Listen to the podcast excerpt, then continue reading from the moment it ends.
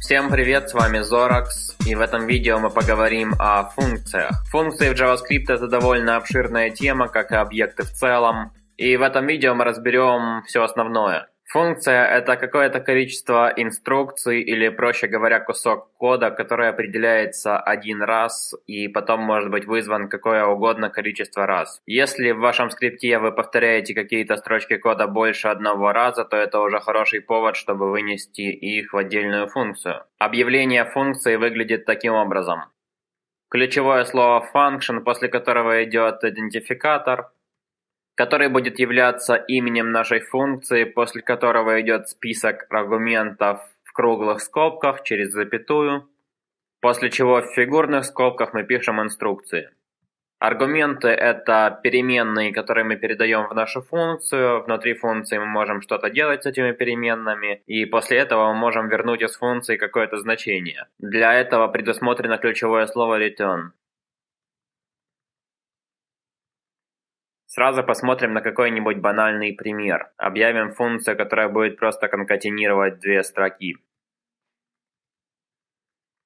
Для того, чтобы теперь вызвать эту функцию, мы используем выражение вызова, которое имеет такой синтаксис.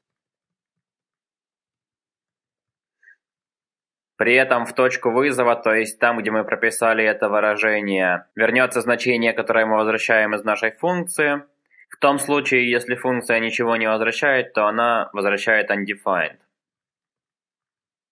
В том случае, если мы просто вызовем функцию таким образом, то мы, разумеется, не сможем увидеть результаты его выполнения, поскольку интерпретатор вычисляет значение этого выражения и сразу его забывает. Но мы можем вывести значение этого выражения в консоль. Поскольку мы знаем, что функция возвращает строку, мы можем, например, сразу вызывать какие-нибудь методы объекта string. То, что мы записали здесь, называется инструкцией объявления функции. Функцию также можно определить, если присвоить какой-то переменной выражение определения функции. В выражении определения функции можно пропускать имя функции. Такая функция называется анонимной. Выражение определения функции и инструкция объявления функции – это разные вещи, и интерпретатор понимает их по-разному. И поскольку в этом примере это уже обычная инструкция объявления с инициализацией, здесь после закрывающейся фигурной скобки мы должны поставить точку с запятой. В первом примере точка с запятой была не нужна. Поскольку функции в JavaScript являются объектами, мне больше нравится объявлять функции таким образом, поскольку такое объявление лучше отражает суть происходящего. Перед тем, как я покажу вам пару примеров того, как функции могут вести себя как объекты, я расскажу еще кое-что об аргументах. Если мы передаем функцию больше аргументов, чем ожидаем получить, то мы не получим никакой ошибки. Просто внутри функции этому аргументу не будет присвоено никакое имя. Это, тем не менее, не значит, что мы не сможем использовать этот аргумент внутри функции. Но об этом через несколько секунд.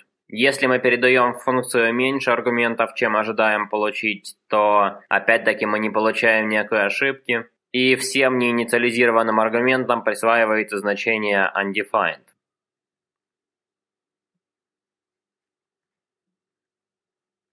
Для того, чтобы получить все переданные аргументы внутри функции, мы можем использовать объект arguments.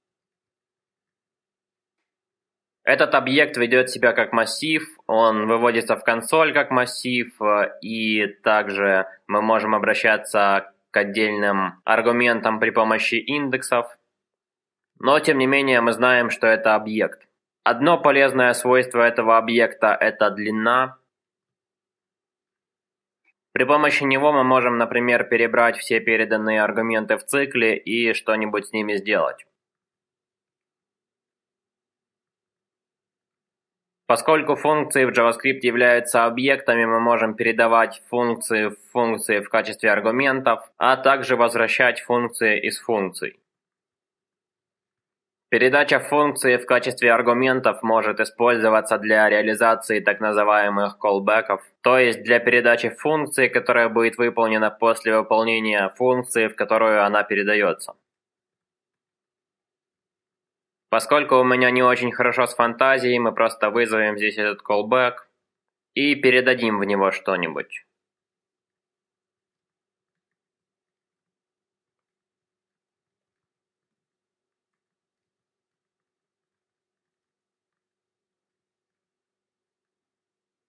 Я сразу извиняюсь за абстрактность примеров, но в будущем, когда мы будем использовать эти вещи на практике, я думаю, вы уже будете понимать, о чем мы говорим. И также функция, как я уже рассказал, может быть возвращаемым значением.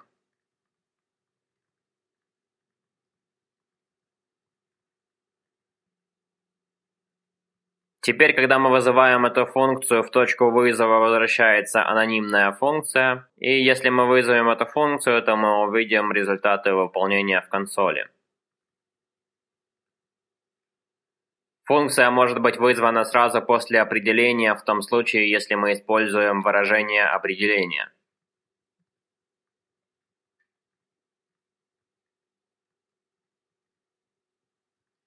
После этого выражения определения мы можем прописать круглые скобки с аргументами. И таким образом мы получим выражение вызова. На самом деле я не совсем точно написал синтаксис выражения вызова. Здесь должно быть выражение, а не идентификатор.